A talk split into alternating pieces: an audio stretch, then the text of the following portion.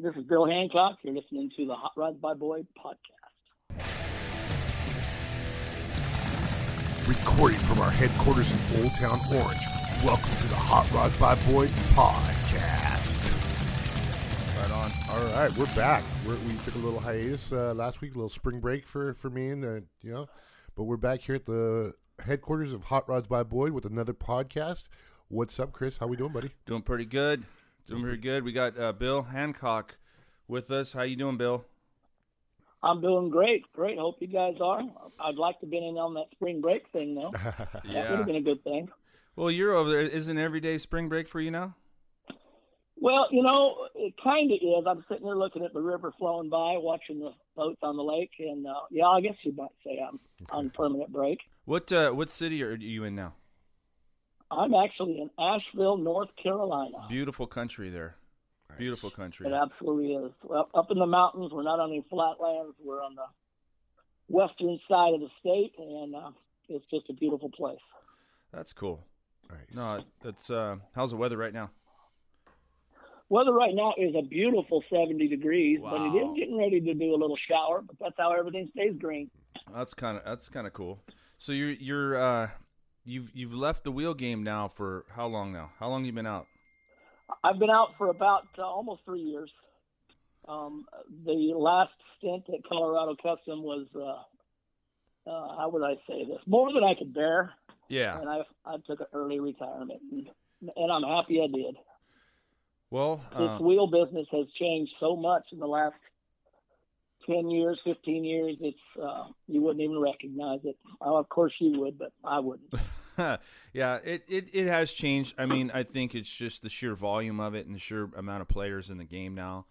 Um, you know, every Exactly. every segment of the market has you know has many many uh, custom wheel manufacturers. So exactly. so let, let's let's rewind. So basically, Bill, let's talk about how you came uh, came to work at Boyd's Wheels, right? So this is Well, that's a really interesting question. Um, Dwayne Mayer, as most of you guys know from uh, the American Hot Rod Show, I've been with Boyd's for about five years, and um, I came in new on the scene from uh, just had just got out of the military, just had a uh, a young baby boy, and um, wanted to change lines of work. I got out of the army and went into um, laying carpet. If anybody's ever done that in their life, they know they don't want to do it very long. So uh, he said he invited me over to your dad's place, and um, Steve Stillwell from Trucking Magazine happened to be there, and I pulled up in my little mini truck, and we started yakking. And uh, your dad asked me if I could weld, and of course, being a, a guy right out of the military and ready to go, I said yes. the only the only welding experience I had was from high school, you know, the little shop class. But um, I was eager to learn, and uh, at the time, um, um, there was no two-piece billet aluminum wheels. They were making them three-piece. it was all three. There piece, was yeah. guys out there, right? There, there was guys out there making a cast aluminum center and a steel outer, but there was no billet center with an aluminum outer. Um, so your dad actually was the very first person to produce that, um, and I was the guy that was fortunate enough to uh, put those together. Um, I got trained by a guy named Bob Bradley. He came in uh, from Western Wheel, and he t- uh, taught me what I know about the welding game. Um, it, it wasn't the most pleasant experience. with Bob. I can recall a yeah, I can recall a few wheels flying down from his upstairs office down the stairwell at me Yeah. uh, when the w- weld didn't look like he wanted it to. But Boyd would always come out and step in and say, "Hey, hey, we're we're fresh here. Let's let's, let's ease up." Yeah, uh, that was kind of the you, you. It was really pretty good timing for you when you when you came in because there was a lot of new things. I mean, the, the wheel business was still relatively new. Because when did you come to? A- what- was it- absolutely. when did you come to work? 88, 89? I came in in uh, October of '87. 87. Okay. right right after my son was born. He was about a month old, and um, I was you know desperately trying to get into something that was uh, um, full time and had some insurance. And at the time, I didn't get insurance, but it worked out well. It was something I was uh, passionate about, and um, your dad gave me that opportunity. Well, it, it was it was pretty cool back then because you, you talked about everything was three piece, and then it was making a tra- Right, right. transition. You know, and I think American Racing at the time was was the only other company that was doing the two piece welded, right? Because they had their Well, they were doing a two piece with a casted, um, with the casted center and steel outer, like I said, and they had like four lines going. yeah And then they were in the process of developing an aluminum rim with uh, specialty blanks, and uh, who was making some of the centers at the time. Um, so once that rim got developed, um, then it was wide open from there. But we we got the first one out the door, and I was really happy about that. Yeah, that was that was interesting back then. I mean, I was just because I was just getting out of uh, I was just getting. I think I was just going into high school at that point when that happened. Uh, yeah, you and and then Chris was even younger than that. I mean, um, Greg, Greg was even younger than that. So I got to watch you guys grow up. and That was pretty pretty uh, fun as well. yeah, and we, you know, what? It's funny because we call, we have a term we throw around Boyd University, but you know, you're you're definitely one of the early members. You know, I mean, especially when it comes to the wheel, the wheel side of things. You know, I mean, well, you know, Alan Budnik was there, and it, when I got started, he was off. Uh, he was about within a few months. He was sent over to England to learn how to run the uh, to do the design work and the run the CAD CAM part of it. yeah, which we were all doing machines uh, machining on the little John Buttera was back there milling all this stuff, and um, then they sent Alan to school.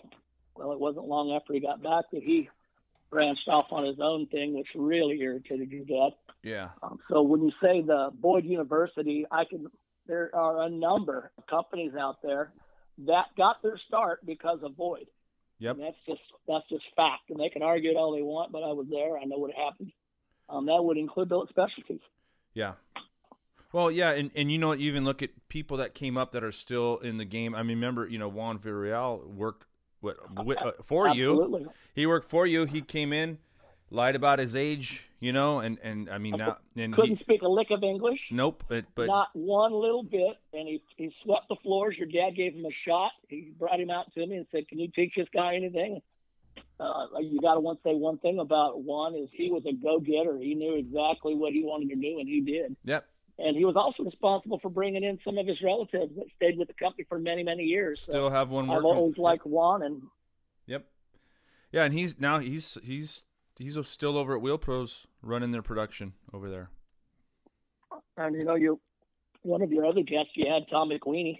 Yep, He actually worked with me. We hired him to start putting together three-piece wheels and boxing wheels, yep, and uh, so he got to see a lot of the early stuff as well.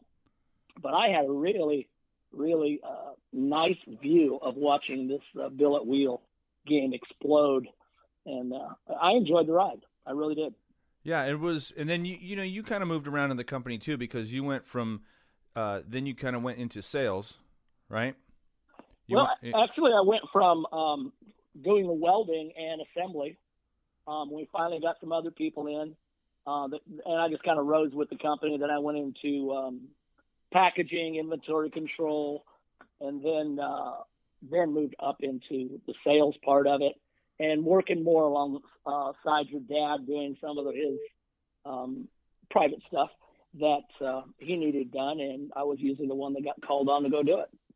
And so I really got to see some of the inside stuff of um, the inner workings of a wheel company, which aided me later in life. And uh, I mean, your dad was always just right there with his arm around you. Now, you know that when I say if anybody knew him and knew his laugh, it's, it was infectious. I Yeah. miss it to this day. yep. No. It was it was it was interesting because it was a lot of that stuff we were just trying to figure out. And I was still pretty young. I mean, I started, you know, I think I worked with you one summer in the assembly department, uh, burning my Yeah, burning yeah, my burning my I remember that so well. yeah bur- burning my arms on rims, right? Oh yeah, oh yeah. I, I remember the day you got up and said, "That's it. I'm not doing this." And left. and I called your dad, and he says, "Fire him! Fire him!" Well, that didn't fly very well with uh, Mrs. Coddington, and uh, the next day I was fired. But uh, Boyd fired me three times, as a matter of fact, and I got hired right back I time. I think I was only So- fired twice. So yeah, I got fired three times, Three and I'm proud of it. yeah. I'm actually proud of it. So I, No, but we. I I mean, uh, yeah, because you worked. So you worked at the. I mean, when did you end up leave? And so, you know, we went. You know, you started in '87, and then um, you pretty much were were there until what? About '92, '91, actually 90, uh, Or- or later. 93, the end of 93. '93. So I was there a long time. Um, and right at the beginning of 94, I went over and started, uh, actually the end of 93, 94, I went over and started Colorado Custom. But uh, what I want to say about my time over there at the wheel shop, I didn't know anything about how to set up a hot rod or a car truck or a car on wheels and what went into it. And all of it was kind of a learning experience.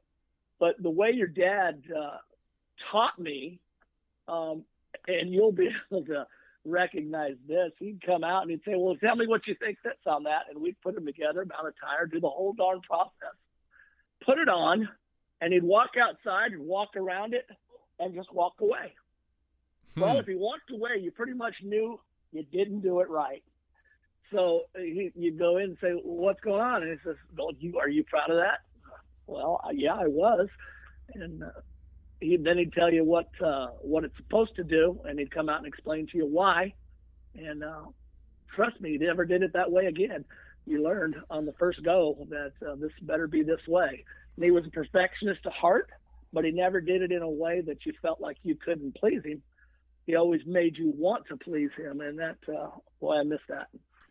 Yeah, and and, and spe- I'm gonna go speaking specifically about like the test fits and stuff. That was something that also changed the game because the two piece construction, especially with the older rim shells with the material they were made out of, you could heat those things up and cool them down many times without ruining those rims. So it it was within a matter of when if within a matter of minutes you could go and, and, and change the offset and you know we had a tire machine there so you could mount a tire on it and then so people would bring their cars down and we would measure them up and test fit them and it wasn't it's it wasn't that it was it was the pro we had the process dialed in and it was something that service you could offer you know um Exactly. And then uh, the one thing about it, we had a process, which is where you kind of came in. You learned one of your first things. I don't know if you remember this was um, you learned how to cut a rim out, cut a weld out of a rim, and pop it off the shell. oh yeah And we had got so good at that at Boyd's, we could literally cut a weld out and learned how to pop it in such a way that we could reuse the rim. yep We send it over to the polish shop, redo it, and reuse the rim. I mean, later in later in uh, life, we learned that that probably wasn't a smart thing because you know you're changing the tensile factor of the rim. But um, at the time, we we were going full bore that way. Yeah, and we st- I, we still do that every day here with a lot of wheel repairs. But yeah, the new rim shell is a little different. They're they're hard to save. I mean, you know, They They're- they're- They're, they're a lot thicker in the centers. yeah, and at the Four. 60 61 material with the just they they they lose their temper on on that uh, when you heat them up and cool them down too many times. They turn turn to jello. Correct. So, but, But it's a lot of people didn't know that. but the two piece changing the two piece the wheels that really changed just the flexibility of fitting it. You know, we were moving it in eighth inch increments. You know, um, Right. And just- and, and actually, on some occasions, we'd drop it down to a 16th. I remember the day they, um, uh, one of the guys came over, and I believe it was, um, um, oh, hell, I can't remember his name, but he came over and carved in new lines on our uh, rat-a-tat fat machine, or a liner, and made it so it was 16th of an inch in between. And um, then people started really noticing, wow, you guys can do that. And um, that really changed the thing you know, in the beginning with the three piece wheels, they thought they had the perfect thing because they could change those inner and outer shells and keep that center. Um, but they were only in half inch increments. yeah, And so the, sometimes that'd make it really difficult to get the look you wanted. And um, the two piece was the way to go very quickly. And and it took off from there because then other companies, I mean, pretty much everybody was making a two piece wheel. Like two their two piece now is is really just kind of relegated to just custom stuff, right? I mean, it you know, there's no vol- Well, there's no volume. I mean, before people were we were doing you know, 300 of one part number, you know, 400. Exactly. I And- remember and All Star Tire what bought 300 stars, one order, and they were all 15 by 7 and 15 by 10, 15 by 8. Three sizes, and it was an order of 300. Um, I think it was like 75 of them were 10s, and, you know, it was mixed up between the 7s and 8s. And they were all one bolt pattern, 5 on 5. They were all for Chevy trucks. Yep. Um, and then he'd have some all for a Ford setup, and he'd have some for a. Uh, we did a four and a half backspace and a four inch backspace for some hot rod fitments. That was all one design. Yeah. So we really got good at making bolt runs. And back in the day, I know that we were able to build wheels faster than they're doing it today, which I thought was always amazed by. That you know, my times in Colorado Custom, I'd watch these guys struggle to get out, you know, 30 wheels a day. Well, back in Boyd's times, you could do 60 wheels a day, and we didn't have any problem doing it. Yeah. But it's because they were all the same backspace, all the same setup. Well, then we had an army of people as well. You know, at one point. We did, and Yeah. everything was right there for us. You know, we had our own polish shop. We had the machines within uh, 40 feet. So if you had a problem, you you could take care of it. If you messed up a weld, there was a lathe, an engine lathe right there. You cut it out, fixed it yourself, and then um, we didn't count on anybody else um, coming in and doing anything in the wheel company. It was all right there, and we had a nice team of getting people to uh, have things available to us and not having to worry about running out because we uh, used a nice inventory system. Yeah, how how cool was it uh, working alongside and right next to the the hot rod shop during those times? Because there was some Man, there was some really cool there was some cool stuff happening. Because I mean, the wheel thing was taken off, and that was kind of that was cool in its own way. But it, it really was a hot rod shop that was driving everything. It was, you know, we actually were kind of a stepchild company, to be honest with you. Um, you know, it was all about the glory of the hot rod shop, and and well deserved. Um, you'd go over there, and my mouth would just drop because of the things that was happening. I'd never seen a, a wood buck, you know, where they take a uh, aluminum Yep. and form it around this buck to make a, a car. And you're looking at this car, this drawing on the wall that's life size, and it's then they go in and cut it out a cut out a like a plywood um, version of it, and then pretty soon you've got a wood buck that's got its centers in between it, and then they're carving, you know, laying aluminum over it. And to watch those kind of things happen was just an amazing, amazing time. I can remember the first time your dad let me set up a uh, a uh, roadster for the uh, AMBR show. It was the Purple Passion. Um, and man, let me tell you, was I I was a nervous wreck doing that. um, I, I didn't get it right the first time. I'll admit that. And um, um, I did it the second time, and he came out and he said, "I only see one thing wrong." He goes, "But I'm gonna let you figure it out." And it was the tip of the Goodyear uh, foot wasn't exactly lined up on the valve stem at the top, and uh, I got it done, and he ended up winning that That's year. so I funny. was Yeah, you know what? I remember that. That's something I kind of forgot about. Something little, Oh, yeah, little, little detail of that with the Goodyear deal. The Goodyear, the tip of the boot, the one right? thing with with uh, with Boyd Coddington, he he was a master of detail. People, you know, he'd come out and just kind of walk around something, and he wouldn't say a lot. And then, uh, you know, he'd come maybe come out one more time and take another look, and and and sometimes he'd stand back and shake his head and say, "No, something's not right." And you go, "He's fine. This is this is perfect."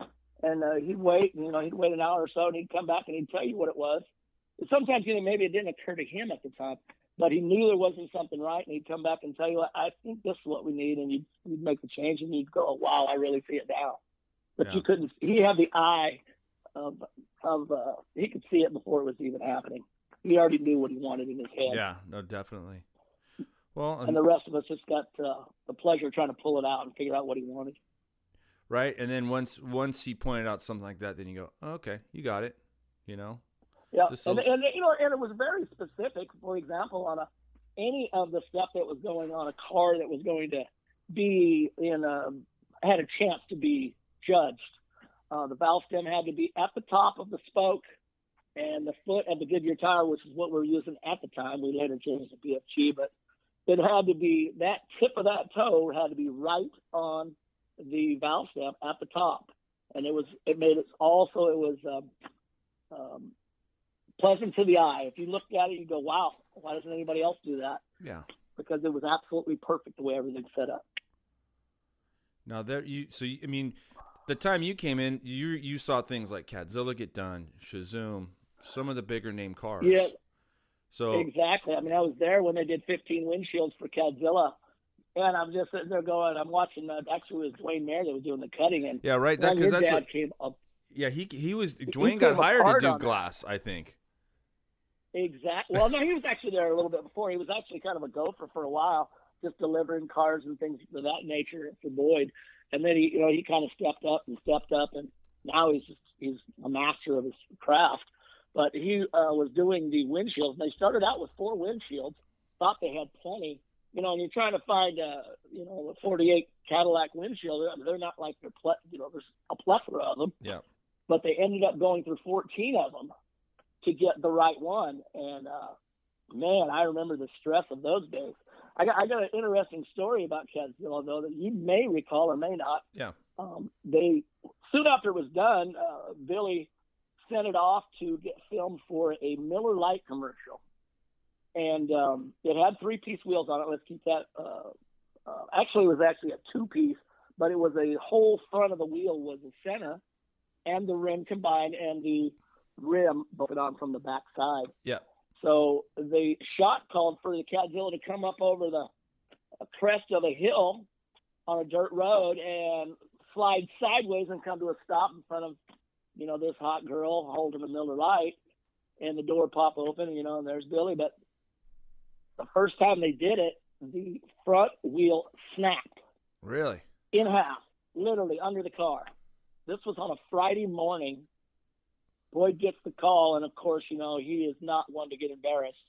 Um, he's not going to take that. So he just grabbed the entire staff um, Rod Brogdon, and I think the guy's name was uh, Kenny, who was a machinist, myself. I had to bring in a polisher. We worked through Friday night. They designed a new two piece wheel that would look like it so it would take the stress. We, we made a whole set of them and an extra and had them on an airplane on Sunday morning flying to, um, I want to say it was Nebraska, where they were filming this commercial. It was somewhere out of state. And they got them and put them on and went back to shooting on Monday morning. And it survived it. But you're talking about being stressed out, wondering if your weld is going to hold on that wheel when they threw it sideways again. and it, it all worked out. Wow. Yeah, I didn't know. I didn't know that story. Yeah. I mean, That was- that happy of the, ending. uh, I mean, not cool in the beginning, but definitely happy. but you well, know what? You know, it was it was a new phase. But yeah, we you, know we were you're figuring on it. stuff out. And you know what? Uh, we actually, um, and now I mean we do we do a bunch of wheels built like that where we build the whole front lip in the center. I actually got two sets that we're putting together this week where it's we I call them face mount, but we just take the whole. That's what I call them as well. it, it- it's kind of what cool. they've changed. what's that? Go ahead. I was just gonna say it's kind of cool to build wheels like that because you can get whatever lip configuration you want. Now it's real tough to get. It's it, it gets expensive and tough to do when you have real deep offsets, but you know, Right. But you can also get that full look like you used to get out of the old hubcaps on the lead sleds. So that that's the beauty of it all. But that was getting done back in the 80s, people. So, you know, uh, everybody thinks that that's a new thing. No, that was getting done way back when. oh yeah, I mean, I I, think there's just A lot of people go ahead. a lot of people don't understand that they think all these things that they're doing now are oh we we we developed this we developed that. Now boy tried all those things way back then. Some of them worked some of them didn't. But we figured out when it didn't work we figured out a better way to do it. And he was quick to be on it. Yeah, especially and now now big thing for the last few years has been custom finishes and um you know I, I look at like if some of this uh, ceramic coating we use you know that Cerakote makes and some of the clear coats you know it's definitely cool. But if that stuff if clear coats would have been you know clear coats were available but they were powder coat clears and they weren't very good back in the day. But it's a game changer yeah they like to It's a- turn yellow. Yeah, it- and they peel, and it's a game changer now um, for stuff. And is. It's it's still got some ways to go, um, but it's still it's still pretty good, and it's just just the amount of color options and powder coating options. It's It's kind of a, a Right. It's, But amazing. You know, all that monochromatic look was uh, developed by Boyd back in the 80s. He did it on the, uh, for example, Purple Passion won the AMBR. He had the purple anodized yep. center. All the all of the um, accessories in the car were purple anodized and then machined out. Um, and then there was no chrome on the car at all. So it was all polished aluminum, anodized, and then machined back out. Yeah, because I don't think. the, uh, Yeah, anodized was, and that was that exactly that that anodized look was very popular. You know, especially now you you, you know, an, the anodized look with the machine going machining after it, which is totally cool. Um, that was all done. Yeah, that was that was all done way back then. You know. Um, exactly. And you think of the birth of the sport truck market um, in the 80s, uh, that was all developed by Boyd with the monochromatic bumpers and the grills all painted the same and, you know, nice and smooth down the side, no chrome. Usually he used a brushed aluminum wheel. Every now and then he'd use a, a polished, but um, that, that all came from uh, Mr. Boyd Coddington himself. yeah, that sport truck thing. Because you, you, like you said, you what what would what truck did you have when you first started working there? I had the actually, you know, there's another another good story. Um, the Blazer, I had a little mini truck, a uh, '84 Ford Courier that was, you know, all steel flares and um, everything was louvered and you know that kind of a thing, and had Cragar SSTs on it, and it was on the ground. And but my next truck after that happened to be an '85 Blazer that your dad gave to me and that same truck is the same one I gave to my son, and it was on the cover of five magazines, and that uh, Nice. was the one the Scranton's built at uh, CGS Ford Thomas when he was uh, 12 years old. Wow, I remember So, that. uh, Yeah. Yeah, that actually came from Boyd, and, and that's why I never let it go because um, he's the one that had given it to me. Um, and it, and it was actually uh, a gift with uh, what do you call it? He had some strings attached. I put on uncounted uh, overtime hours. Um, uh, your mother would tell your dad, "No more overtime, none of this," and um, he'd come in, and he'd find a way to get done what he wanted done, and that's how he did it. He'd give you a little incentive here and there. He was the master of that, that's for sure. Yeah, and th- those are and it, it, you know, after my dad passed away. Those are the stories that uh, you know that that were never told when he was alive because no one had you know that no one. Uh, what am I trying No to one say? knew him. Well, well, no, I'm just saying like people would come to me, and I had more than one person come to me and, go- and go, you know what, I, I I'm going to tell you this now because your dad's gone, but you need to know how generous your, generous your dad was, you know. Um, Oh my goodness! and and just you know, just like these like this side deal with you. You know, the deal with the Blazer or whatever. Hey, Bill, I need you to help me out, and hey, here you go. Thanks for helping me out for the last couple months. You know, or whatever it was, or Yep, you know what? what it was. Th- thanks for. you thank- hit it right on the head. That's exactly what it was. and you know what? And there was so much of that that no one will ever know. And you know what? I, I mean, it's it is what it is. It's it's uh, you know, I, I will tell you another little story on that same line is that he would go and um, come Christmas time, you know, he there'd be we were always on a shoestring budget. A lot of people didn't know that, but we were always on a shoestring budget. Everybody thought that you know there was all the money in the world. Well, most of those cars that were selling for you know 400 grand, they were costing a whole lot of money to get there. So um, he paid all the Swedes a lot of money to get the result that he wanted. But the other way he did it was bonuses. And the bonuses nobody knew about. That all came out of a cash little slush fund your dad would do on a side deal to get, you know, and handing out hundred dollar bills at it seemed to me like whenever I needed it the most, there was always a hundred dollar bill coming. And you know, back in the eighties, you get a hundred dollar bill and you were happy. That was that was a huge oh, amount of money back then. for sure. I So mean, when you you get a hundred dollar bill in your pocket, you're like really, really ecstatic, and your dad let them fly. He, he'd always take care of all the employees. yeah, and he used to do like little uh, what raffles or little uh, bonus contests for, Yeah. especially when SEMA rolled around. 'Cause, You know, because he couldn't take everybody to SEMA. Um, Exactly. So he usually, you know, usually have a little raffle for what a couple guys, put them up in a hotel, yeah, send them I got SEMA. to go to SEMA on my second year, and that was the year, of course, that the SEMA booth didn't show up at SEMA. Oh yeah. So we were all stressed out. The, the guy. And, so um, the, the story, the story with that one, as I remember Yeah. it, was a guy who was hired, and he, I think he was paid up front, right, to go uh, he was to, to He deliver the was, booth. And I they couldn't track him down. So SEMA starts on a Tuesday. Setups usually that weekend before. Um, and I think what Right. they, they got a call. What was it? Monday night or Tuesday morning? He didn't saying, It, "Hey, it was Monday night. They still hadn't found him, and then there was a call that came in and said, "I'm sorry," something to that effect, and they couldn't track the guy down. They didn't know where he was. Um, back that those were the days, you know, they had the big brick phone, so no one really had a phone.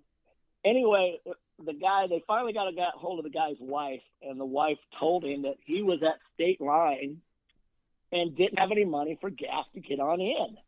Yeah, And so he had taken the money your dad had given him for the you know the whole deal, and he blew all the money at state line. Well, here he is with this rig and this big old trailer full of all of our stuff, and uh, he wouldn't call anybody that he had blown all the money and he didn't have any money for gas to get in.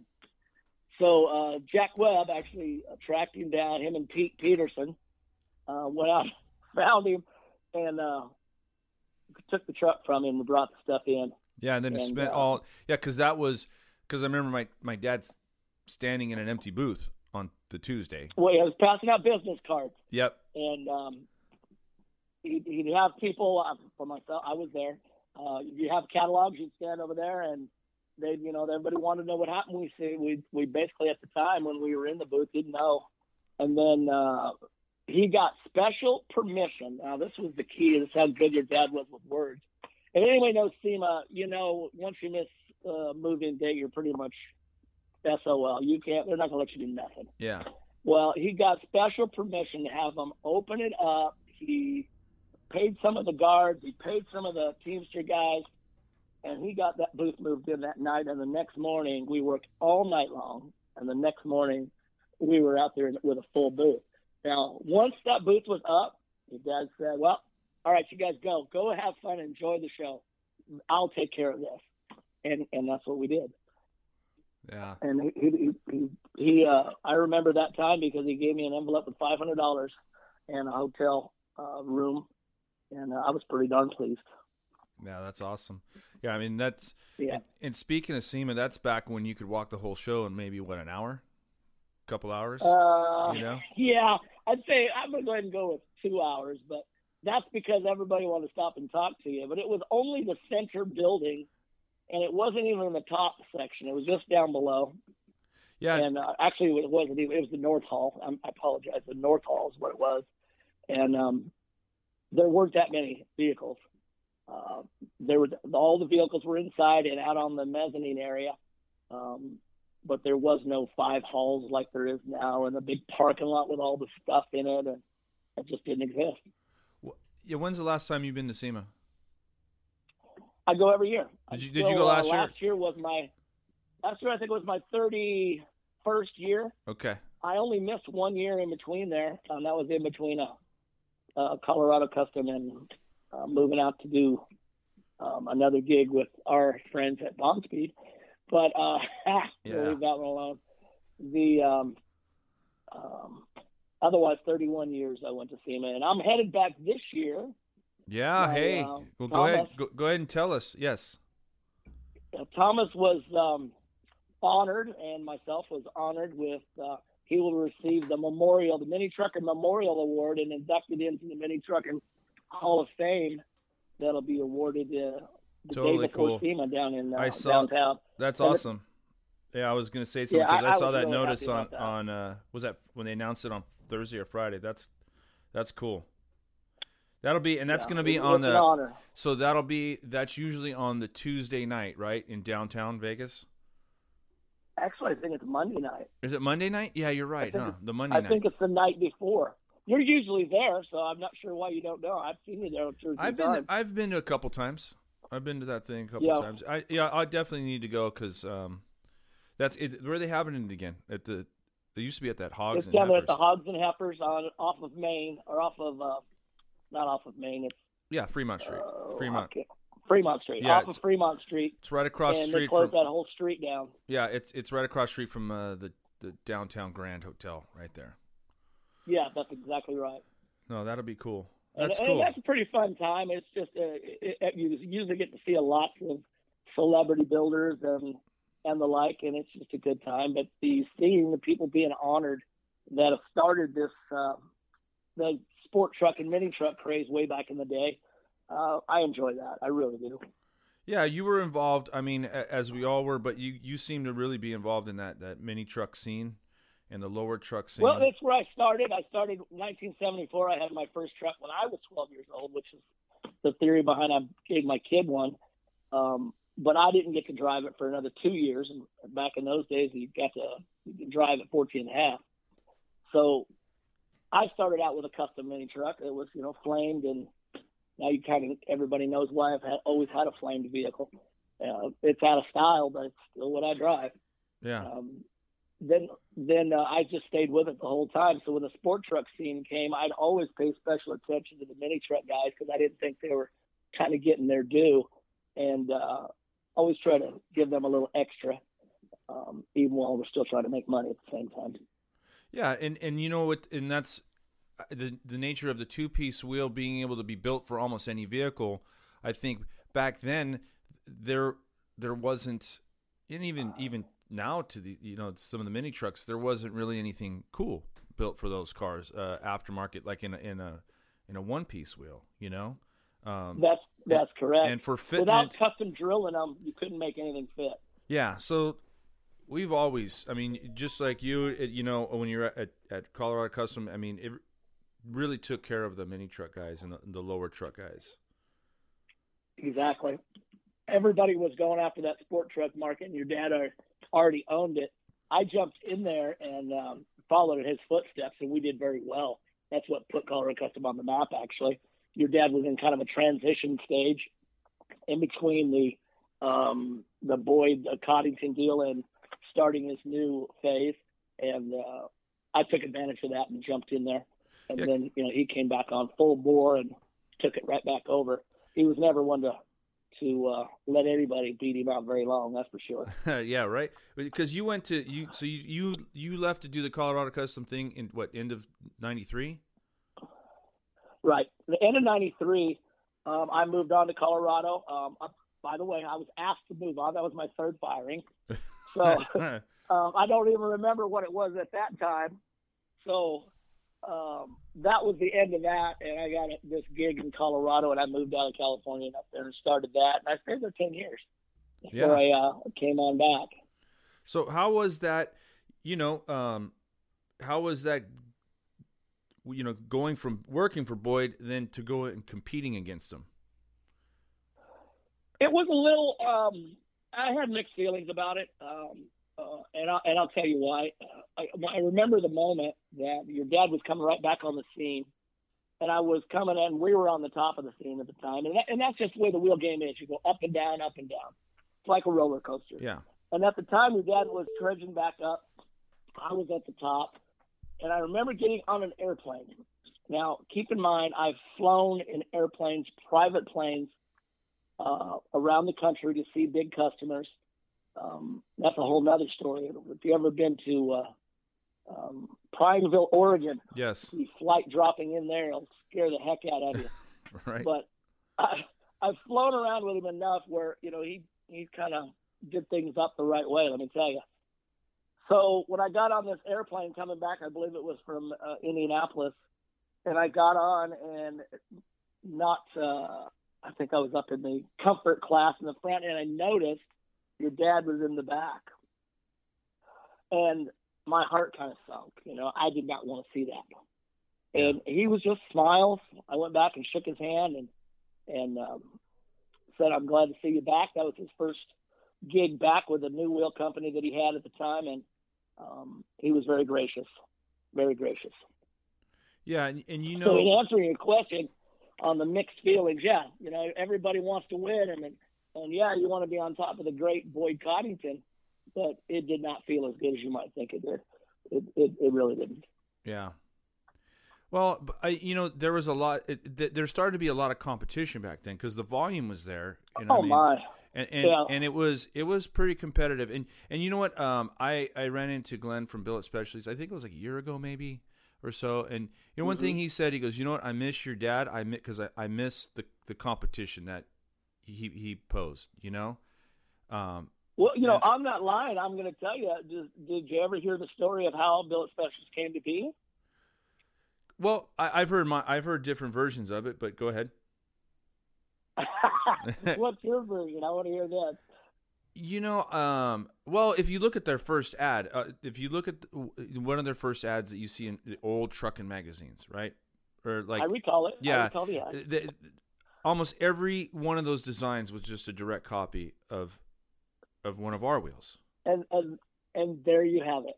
Yeah, it was. It wasn't. What it wasn't any origin there was no originality in it at all it was it direct copies and i think that really that really uh, upset my dad at you know um, well, it says it all. Actually, I mean, it actually says it oh all. no for sure. What sure had happened was there was a discrepancy on um, a delivery date and some pacing. Um, Glenn was doing all the machine parts. They were building some hot rods back there. Um, it was his own personal thing. And we didn't make a delivery date. And we couldn't make a delivery date because we were in the middle of making some big runs on some other things.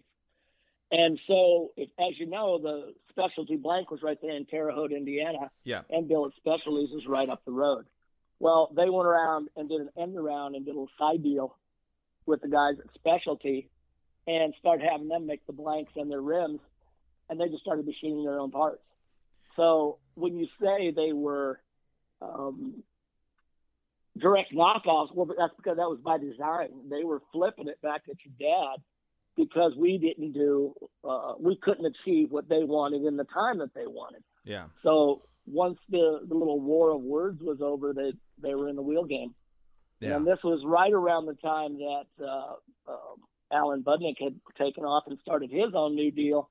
So we were in a little bit of a state of disarray. And once uh, that all settled, Boyd really kicked it into the gear with Boyd's wheels, and we stepped it right out in front of everybody. It took a long time for them to catch up to us. Yeah, that. But you know, I think that my dad. I mean, that's one thing, I, and I get it. Someone copies a design directly. That that really. I mean, sure. Oh, people go. Oh, you know, imitation is the best form of flattery. Yeah, that's nice. But yeah, well, especially yeah, when, it's especially point. It's yeah. point. yeah, but it's especially someone's over there, you know, uh, making a, uh, you know, direct copy, and it's just like, come on, you. That, that's the one thing I, I'm not going to mention any names uh, of a family member that, uh, it, it- you know, but it, it would just be like, look, in my, the way that I look at it is. We're, we're dealing with the same limited amount of space. We're, we're dealing with it's a five spoke world. It's a kidney bean shaped world. You know, it's a it's a mesh wheel world, right? Everything Right. is variations of that. So try your best to come up with something as original as you can, eh, given the parameters you have to work with. You know, but then you know I'd have other uh, you know family member that would just go and do the same shit that these other companies are doing to us, and I'm like, come on, man. Well, it, it takes If you it- it- recall back in the it, it takes you know what I'm saying like as far as the, the energy involved to, to produce the, the okay the cost and the energy to produce a new design it's like exactly. I, you know I get people I, and you got to recoup some of that somewhere. You, you know, it takes a while for that wheel, that specific design that you've already invested your time and your money to develop, for it to take off and get the money back to pay for itself. well dude And I, then I when you got someone comes in and knocks it off, yeah and and, and, part of the market. and I, I get people it, it's happened over the years and and whether it's an end user that says hey you know what i really like this such and such design but i don't like those guys or it's wh- whatever the reason is can you copy it and i go well i could but I, i'm not going to and I, i'm like what what do you like about that wheel let's let's come up with something new you know let's let's let's you, why spend all that energy just to copy to copy somebody else? I don't, I don't want to be in that Yeah, game. I, I don't want to be in that game.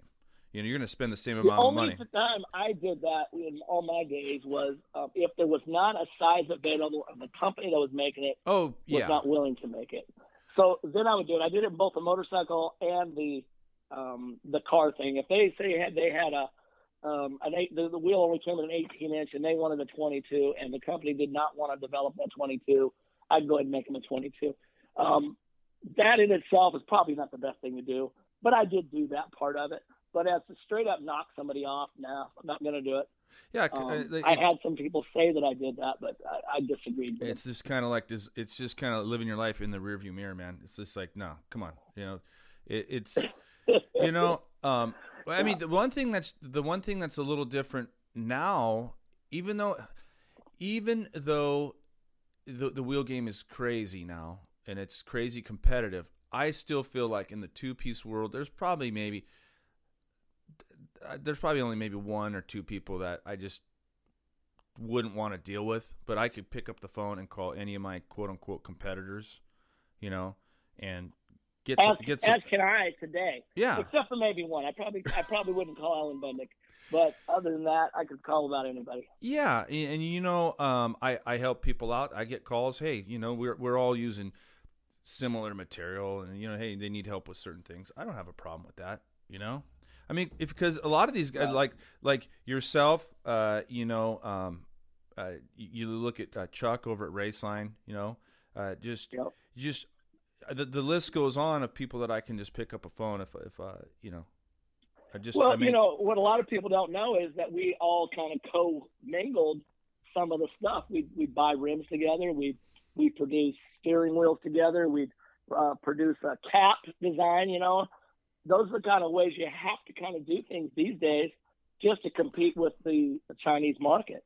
yeah. Um, now that the Chinese market's uh, falling off, it's not as prevalent, but it was there for a little while when we were all getting knocked off by the Chinese brands. Yeah.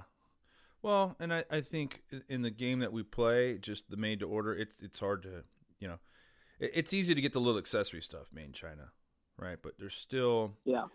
you know, it just we're just trying to keep it keep it fresh. That's why it's it's uh it it's it's tough, but it's also cool too because now we're when I say keep it fresh, we're freshening up old stuff. You've seen you followed some of the stuff from doing like some of the 24 inch Deuce Ninjas and some of the old old stuff from the Uh huh. for the 80s and 90s, and that stuff's coming back. You What- know? Well, that kind of um, there was a reason for, and you know, all this stuff is kind of tied together. If you recall, your back in the uh, uh, the '90s, your dad came out with a line called "Gotcha," Yeah, yeah. the Gotcha line. Well, the Gotcha line was was directed directly at me and Alan Budnik and Bill and Specialty, and those were, I mean, specific hits. Like that was his way of saying, "Come on, let's, like, you want some? Let's go do this." And um, it worked in, in somewhat, uh, in some cases, and not so well in others. Well, there there was a lot more volume and bigger operations back then. You know? Oh yeah, So it was, I mean, we, we were pumping out how many, you know, 20 to 1 or more, probably more than that, cast wheels to billet, you know, or, you know, actually, it was more like a hundred to one. yeah, it uh, was, once right? They got the cast line going. Yeah, and because it was it was really all volume. So you know, um, there's a lot invested into a mold when you produce a cast part, right? So right, and it's a got- lot of money getting that mold to work. Uh, a lot of people think that once you cut a mold, it's it's all over, but now getting the air bubbles out and getting everything to work and come out uh, clean and concise on the other end is, as you know, you've you've been making a cast center for yeah, many years yeah, um, with your with your friends in the industry, so you know all the ins and outs of that deal. yeah. No, the cast cast. I mean, just two piece. It, it's it's funny because there's also a lot of wh- wheels over the years that you go. You know, I remember. uh you know some of the Lowenhart wheels and Racing Hart wheels those were two piece welded wheels and they, they were made to look like three piece wheels you know Right, and right. it's uh and they were getting a lot of money for those those are cast center painted cast center wheels 18 inch wheels Exactly. back in the back in like 2000 2001 those things were like seven eight hundred bucks a piece and that's back when the, the rim shows Right, but but no one knew that they were actual junk. Yeah They, they, Oh, they weren't- they weren't- because it had a yeah they weren't bad but they were they were definitely not what uh people perceive them to be you know They were Exactly. they were selling on the level of close to an HRE wheel back then. Um, Well, but HRE was a whole different ballgame. They were a precision company, just like our CNC billets are today. They really made a nice product. oh, they yeah, uh, they, the they lower really did. and all that. Yeah, that was more of a cast center on a, an aluminum outer. So I agree with you on that point. Yeah. So are you still? I know that you know you're not you're not doing wheels for a living now, but you still pay attention to what's going on out there.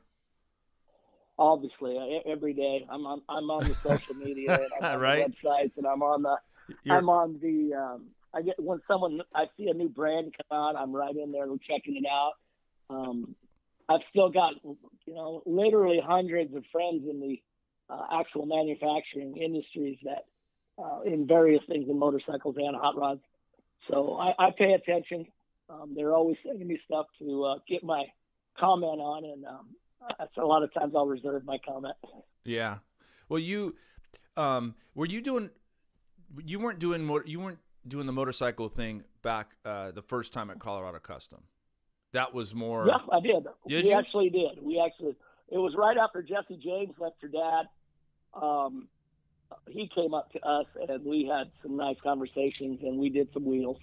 Uh, we did some for Arlen Ness, uh, rest his soul, Yep. and um, we did some for a lot of the other bigger guys in the industry, and made them as private labels without a Colorado Custom branding behind them. Okay. So uh, the Colorado Custom branding came out um, right at the end of my tenure with Colorado, uh, around 2002, 2003. And then that soon went away um, when the brand went down after I was gone a couple years. Yeah, and then you came. You were back in California at that point, right? I came back and I and I uh, revived the Speed thing, um, got that up and going, and um, with U.S. Wheel, U.S. Wheel was the people behind it at the time. Uh, Brad was the marketing part of it. I knew we weren't going to talk about that, but it just popped out, didn't it? And it w- makes us sure you understand what I just said there. Um, he was the marketing, and we did all the manufacturing, and then uh, he took that back after a few years. Um, and then I was gone again, and there it went. And then then you ended up going back and doing the Colorado Custom Well, thing uh. Colorado Custom offered me more money than I'd ever made in the wheel business. And, you know, I've done very well in my lifetime. I'm not complaining a bit. Uh, I did very well in my tenure. And actually, when it all said and done, I had 29 years in the wheel business. Um, but they paid me uh, more than I'd ever made in um, in the wheel business, and um, probably didn't use me to the, all the advantages that they should have. And that's when because that's w- what year are we talking about now? Now we're coming back to Uh, like we're, I started back with Colorado Custom in 2009. Uh, 2009. I was with Bondspeed from 2003 to 2009, six years there. So I have kind of like a six year stuck Right. thing there. wow, you were you were at Bondspeed that long? I was because most of it was at 2004 is when I started um, over there at Bondspeed, and then I was within six months I moved over to U.S. Wheels, the manufacturer, That's right. and I was there three to four years, and then I come back for about a year to Bondspeed over there to the main office in Colorado Custom. And your dad, actually, your dad was making wheels with Brad for a little bit, and I actually went back to work for your dad. This was right before he passed away. Yeah. Actually, the month that's- before he passed That's away. that's that's right. That's right because that's right when he he bought part of the wheel company back. Um, Right, he From- did, and uh, he asked me to come in and do some sales and some uh, marketing, and uh, that lasted a month. He passed away, and um, that was one of the biggest regrets because I didn't get to see that through with him. yeah, Um, he he went very suddenly. definitely. And then then probably then I think it was in two, two then you went back to the Colorado right because then the brand was was sold over there to Right, right. and I stayed there until uh, about three years ago. Yeah. So, and that's kind of when we reconnected because I was starting my own thing again, starting re- reviving the Hot Rods by Boyd thing in 2011, and I needed somebody to machine product for me, and you guys handled it Right. over there. you started it slow and you've grown and I'm really proud of how far you've come in that uh, and you've done it with um, some brilliant marketing moves and uh, Yeah, using up um, utilizing social media to the utmost, and that's uh, Trying to, yeah. proud of that. Yeah, yeah. I mean, that was uh, yeah, because that was 2011. Because I, I remember, like in 2012, I was really getting ready to, you know, hit the gas a little bit, but I just needed to. I just, you know, we don't need to go into all the situations over there, but it was just it was, it was quite the Yeah, quite the quite the circus, you know. that, that's a good word for it. It was it was a- quite the circus. I remember walking. You know, it, I'd walk in, and then you would just shake your head yes or no, and if it was a no, I'd be like, okay, I'll see you guys tomorrow. you know. Right, And and, and that was, uh, you know, I hope you always knew that was to protect you because Oh yeah, there would yeah, be something going on that I didn't need you to be in the middle of, and Ye- you would have got the worst end of the stick. And it was just, Yeah. I, I've, I've done that my whole career. Just, you know, you don't need to hear this, so yeah. No, and, and I, don't, there, there don't were be here right there, now. there were times where I got entertained by what was going on, but then there was times I was like, okay, thanks for the nod, I'm out. You know. But Yeah, but- it was uh, and you know what, and, and so it, stressful at times. Well, and you know what? You know, and it's also frustrating for guys like me and you because here we are in different positions in our life where we had already done all the stuff that certain people we were we were working for or with were were trying to do. You know, Right. And and sometimes they'd take your advice, sometimes they wouldn't. yeah, And you're like, you're kind of frustrated when they wouldn't because you've already seen it. You're watching them waste money that could be used in other places. And uh, it becomes quite frustrating. And uh, and then when you're starting to use some of your own money to finance some things that they should have had their own money to do, um, for example, for you know giving people your name out there, yeah. um, it, it can become quite frustrating. Well, and And, and it's a road that uh, it's not going to pay off. Yeah, it in in this this business, it's just like any business. When you know when you've been in the industry for a long time and you have a good reputation, it's it's really about your connections. You know, um, It, And- it absolutely is, and- and, and that's how I've made my entire career. I stayed in the in the I don't know what you want to call it, the limelight, because of the people I knew, and the people I helped, and the people that helped me for year after year after year after year. Even if I got into it with somebody, I'd always come back around or try to come back around and make that right. Say, hey, yeah, you know, I was wrong. Um, what can we do to go forward here? yeah. And uh, Well, and, that, and that's the only way I made it so long. Yeah, and you know what? You and I, we've had some entertaining exchanges over the years. You know, uh, you know, we've had we, we've had some some moments where we're yelling at each other or uh, you know making fun of each other or you know, uh, but you know it, it was it was. But look, look where we are are now, and you Exactly. know we're we're I, I'm happy. I, I wouldn't have changed a thing. yeah, and and you know what? It's it's I I this podcast has been quite a uh, it's it's been entertaining and it's been therapeutic, you know, and it's been it's been kind of a joy just to just to reminisce, you know, and pay.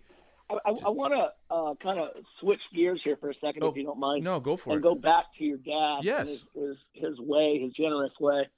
Uh, I, I, in my mind, I'm going back to a time when um, my my son was about uh, four years old, and uh, it was Christmas time. And anybody knew Boyd or ever been to his office, he always had the most unbelievable toys in his office: pedal cars, pedal tractors, um, wagons, um, handmade rocking horses. Um, he had uh, merry-go-round horse, carousel horses. He had all of this stuff that was just in pristine condition. I mean, you wouldn't want to even bump it. It's Yep. so, it was so beautiful. Well, my son came in there. It was uh, actually bonus time. He called me in, and I had Thomas, and he walks in there, and course, Thomas being Thomas, he jumps right on the first pedal car and starts running it around. Said, Thomas, you know, get out there, get out there. And boy said, no, no, he's fine, he's fine. And he takes that pedal car and smacks it right into your dad's desk. And I'm like, oh no. and uh, your dad said, oh, he's fine, he's fine. So, you know, being a little kid, he just jumps out of that pedal car and right up on this horse your dad had. It was solid wood yeah, and he climbed up on top of this thing with a big old rocking horse, and I my I I was getting ready to come out of my skin. I may even yelled a little bit, and your dad just got up and said, "Hey, he can get on and touch anything he wants to in this office." Yeah, I remember. And him and Thomas had a connection. Thomas would see him and just light up, and they he would run. You guys did the Batmobile. Your dad would put him in the car. Um, I've got pictures of him and all of the AMBR winners after the first couple. Him standing on the seats, you know, sitting up on top of where the the hood was, and, and your dad put him in all those positions. And it was like a very um, close bond, and they're both gone now. So those are some of my favorite memories. Yeah. Uh, watching him uh, interact with my son. No, that was. You know, bring, now I'm getting emotional here, so we got to change the subject. yeah, it was. Uh, th- those were those were definitely good times. My dad always wanted to make sure that uh, you know, just employees and, and, and the families were involved. You know. Exactly. And he, he was really good. That everybody that I know of, like I said, I've heard a lot of stories, even when I was uh, with Colorado and we were uh, really heavy competitors. You know, people come up and say, "Oh, this happened and this happened," and I just say, "I don't want to hear it." You know. Yeah. Um, there was an instance one time between your dad and Al Manus, one of the Oh, co-owners at Colorado Custom, and um, the uh, long story short, Al Manus had to get on a plane and leave town um, because they were getting ready to arrest him for something. And uh, your dad had the police come into the room, and um, he looked at me and he goes, "It's not him. I'm not looking for him." And um, they and they just went on went out the door. But the next day, I saw several vendors that said, "Hey, I heard you did this. I heard you did that." I said, "No, you heard that. It wasn't me. It was Al Manus, and uh, I want no part of it." yeah, yeah, I remember that. That wasn't with Columbus, right? Uh, it was, and it was a huge ordeal. And I just simply said, I don't want to hear it. I don't want to. I'm no part of it. I, that didn't happen. Not Yeah. the way it happened. Yeah. So um, those are the kind of things that I regret. And uh, we had a COO at the time, pretty big guy, and he told uh, Manus he really screwed up and uh, he needed to apologize. And he actually did reach out to your dad and apologize. Yeah. Um, Well, those are the things I remember. it, it's uh, there's always some excitement going on, right? There is no doubt about it. There is no doubt about it. Yeah, there were- Um, I remember uh, your dad's first Mercedes that was on the ground. That when we went over to All Star Tire and had Ruben lower it and paint it and put uh, skirt kit on it, and the looks you'd get driving the uh, anything that Boyd had built for himself was just amazing. And Yeah. the uh, Boyd Ferrari. At Yeah. the time, your dad was a larger man, so he didn't really drive the car too much. Um, then he lost all his weight and became this little guy Yep. but uh, he always had the finest, finest automobiles. You'll have to say that. Yeah, his his daily drivers were always pretty cool. You know, I Uh, mean, yeah, to say the least. To Yeah. say the least. I mean, uh, I I even think that one of those, uh, you know, the, the the old Mercedes wagons with the the tri fans on there, and That's the one I was talking about, the black one. Yeah, Well, everything was black, but yeah, that yeah, was I remember that all happened in a day. I mean, we had shipped the wheels over with tires. Ruben put tires on them. The car went over their stock height. It came out of there with the ground effects, lowered to the ground, new wheels and tires, and it was tinted. All that happened in about four hours. Uh, so it was just wow. That, that's amazing that that happened like that. But he had it all lined out, so that's the way it would be. Well, and you know what? It's it, it's billet wheels, and then when you know CNC machining came on, it, it was also too uh, a lot of these vehicles that came out that were either low volume or they weren't going to get any love from any wheel manufacturer that was that was building any wheels in numbers. Those people would, Right. would those people would come to us. Whether it's when I say us, I'm going to say the two piece industry because you could make a wheel for anything. And I think back then, you, we back then we were putting the same style on a Mercedes as we were the Chevy truck, which that's kind of changed. So now, you know, they're machining, you know, Right. they're- It's But it's that brought them up into a different caliber. For example, the sport truck, you're on the same one as we did for this Ferrari or this De Tomaso, and you got it on a sport truck, and then you feel like you've brought yourself up into a different class. I mean, how many times did you see a um, a, a Testarossa or a or a Pantera or whatever kind of elaborate sports car sitting in Boyd's wheel shop on jack stands while we're doing all the measurements.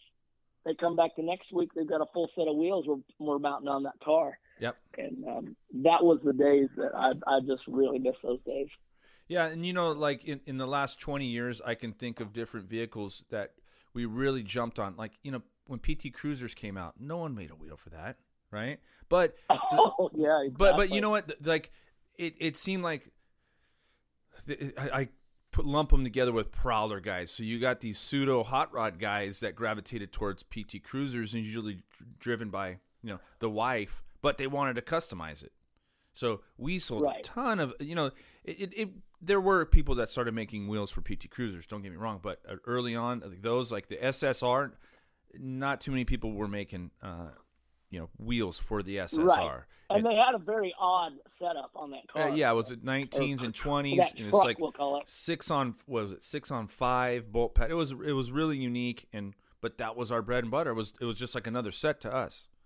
So Yeah, it had large calipers on it, so you had to do a really positive wheel that had a nice. Um, back in the day, we'd call what a face mount was because you had to mount that set out on the face of the wheel.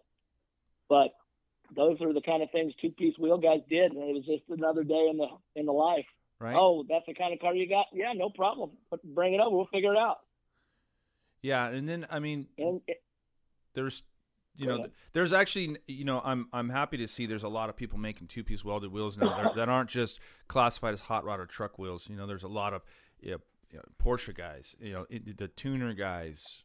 You know, there's a, Right. there's a lot of that hey, stuff. are you up- still are you still doing that the Porsche deal? Yep, still doing uh, you know 356 early 911 stuff. I bet a lot of people didn't know that. I mean, that right there, and that those are the kind of things that we still do to this day that people just don't know. Yeah, you know, my bread and butter uh, throughout my years was making one-off or making brands of wheels that no one knew the company didn't make themselves. Oh yeah, Um, for example, uh, we made, I think at one time, 19 different motorcycle brands um, out of our shop. And you saw our shop at the time. It was a little small place. And um, we did the same in the wheel business. I had four or five different manufacturers I made wheels for, as you probably still do to this day, that nobody even realizes we make them for. yeah. I do assembly for different people uh, in the industry. Um, you know, and just like I have uh, other companies machine for me. You know, That's correct. so um, yeah, there's a lot of wheel companies out there now. A lot of wheel companies. Yeah, I but little it's- too many. It, it, it lost its focus, in my opinion. There's uh, there's only two companies I would turn anybody to because to this day I still get messages, I still get phone calls, I get texts. Hey, Bill, I got this wheel I need you to do. Now I said, here's a number, and it's usually either your number or Chuck's. yeah, Uh, Chuck at Raceline. I said, these are the two guys I deal with, they're the two guys I trust, and anybody else, you're just throwing your money away. And they'll always come back with, wow, that's brutal honesty. I Take it for what it's worth. That is the truth. yeah. Well, I I appreciate said, it. if you go to the aforementioned company, you're a fool. Yeah, and and And that's what we usually Well, we're and we're doing a lot of wheel repair too because the cool thing is, I mean, a, a, a two piece wheel that was made in the '90s, uh, for the most part, we can we can refinish them. We can put new rim shells on them, change offsets, do all that.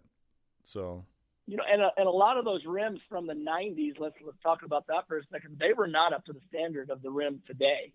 They um, the production levels and the testing levels were not what they are today. yeah, So I could see you doing a lot of repairs from the older stuff. yeah. Well, and, and a lot of the rim shells they were made of 5000 series aluminum, so it was, it was softer than they are now. So we're seeing a lot less damaged newer wheels um, in the last few years, but we still see. I mean, when we see a damaged wheel, it's really bad. You know, it's comparatively. You know, used to be able to But run those uh, like you know 17 inch billet wheels or 18 inch standard lip billet wheels and see just dents. You know, easy they dent easily. Now they're you're hitting something really good to damage them.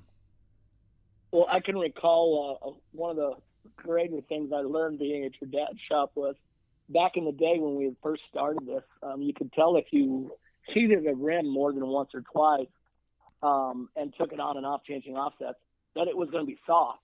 And so if you had something like a Trifan or, and even worse, a Deuce Ninja, um, and they hit a huge pothole, it would just literally collapse. But I got really good at using a leather hammer and a two by four to fix the wheel while it was on the car. Yeah, no, and you know, I, I would I would have a piece of wood and the hammer in the back of my my Mitsubishi Eclipse because I would Yep. bend the crap out of those rims. and that's and that's just what you did. You just uh, you fix it yourself, and hey, keep the air in it, and then you can tell when the air stops leaking. Yeah, if if you if you're lucky enough to not damage it enough to where it was holding it. Yeah, no, Exactly. yeah, no, it's it, it's been a it's been definitely a wild ride that I'm I'm still on, you know, and it's Well, I, I'm I'm happy you are still on it, and I hope you continue on that road for a lot of years. I've had my fill of it. Uh, I kind of lost the passion when my um, my son passed away, and that uh, it was kind of downhill from there with me personally. I didn't have the um, drive to uh, keep innovating yeah and I was just on a plateau there. So it, that's what made it easy, uh, making the transition.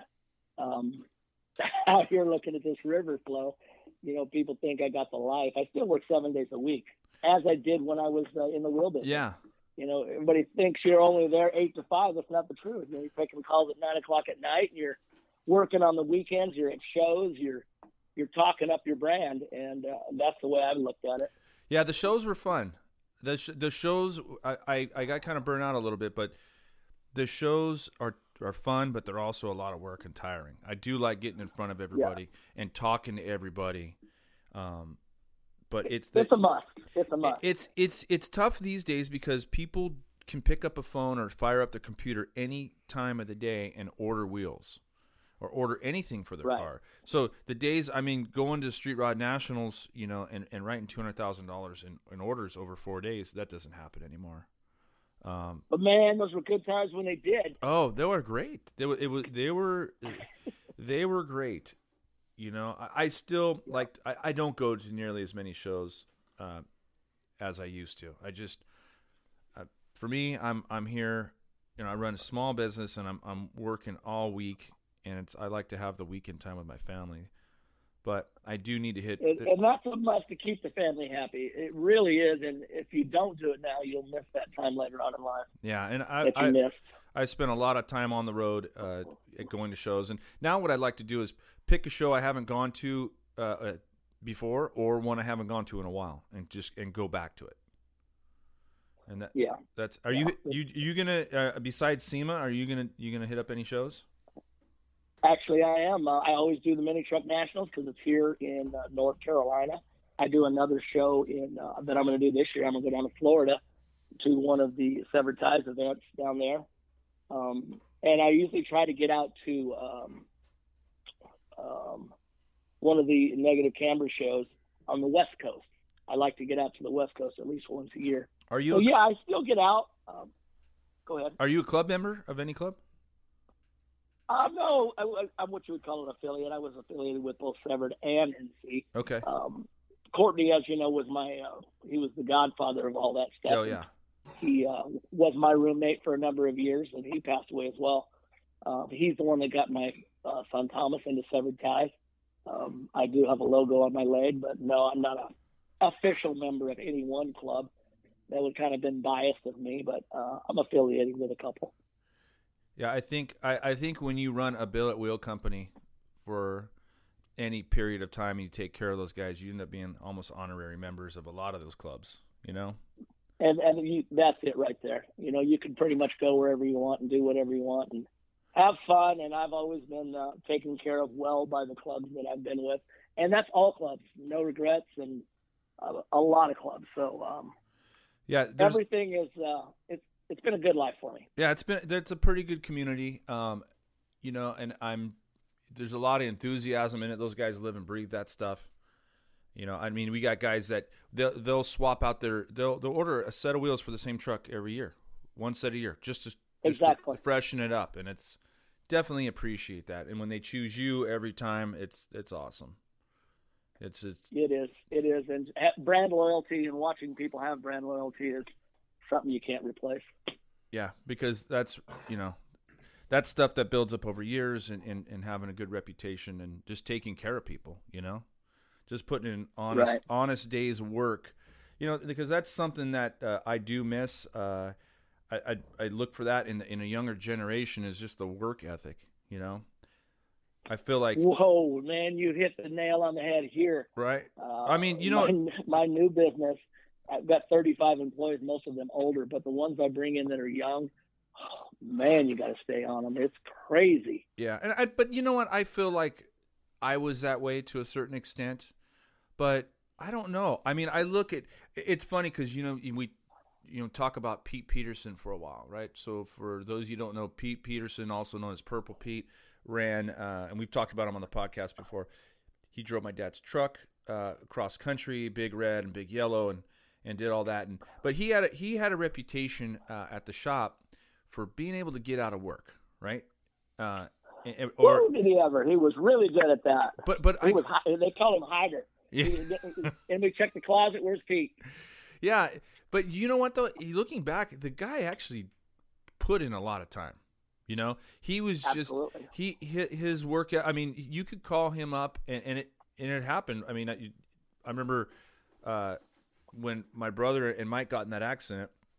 I remember someone banging on my glass door at uh, two or three in the morning, uh, and it was Yep. it was Pete.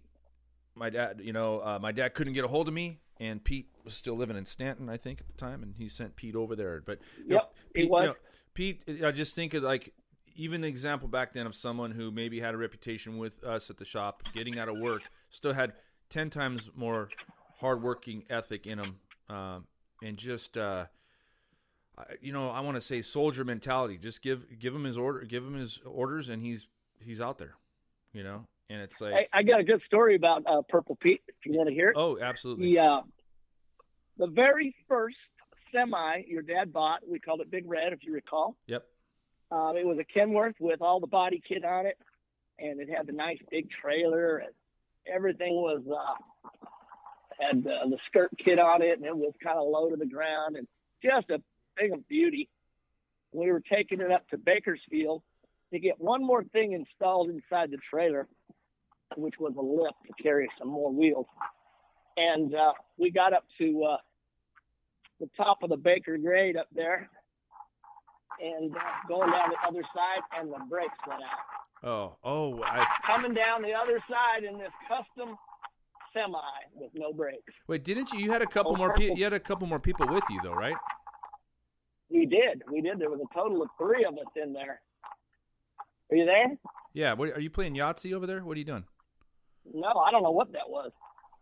I don't know. Um, there heard- was a couple other people with us, and they. Uh, he told one of us to get down in the. Uh, this is all while you know he's driving down the other side of the Yeah. the hill and we're speeding up, speeding up, speeding up. And he says, get inside the uh, door well there. And he told the other one to, to get underneath the table and put the mattresses on top of you from the, the lounge. And, and all of a sudden that thing, he barreled off into one of them truck uh, runaway pits. You know, you're thinking about, you're thinking the worst. Yeah. So we come to a stop finally, and that truck was buried up to the middle of the grill. He- We were going so fast, and they, it drove that thing all the way into the sand pile up to the middle of the grill. wow. We couldn't open the door to get out. So we finally get the door open, and all Pete had to say is, "Man, I think that's going to scratch that truck right there." and he got on the phone with your dad. Your dad was laughing so darn hard. He goes, "No, it got hurt." And then you could hear your dad. you could just hear him laughing, and uh, oh, those are good times. Just good times. Yeah, who was in That- there? that was I remember. I remember. Hear, I remember hearing that story.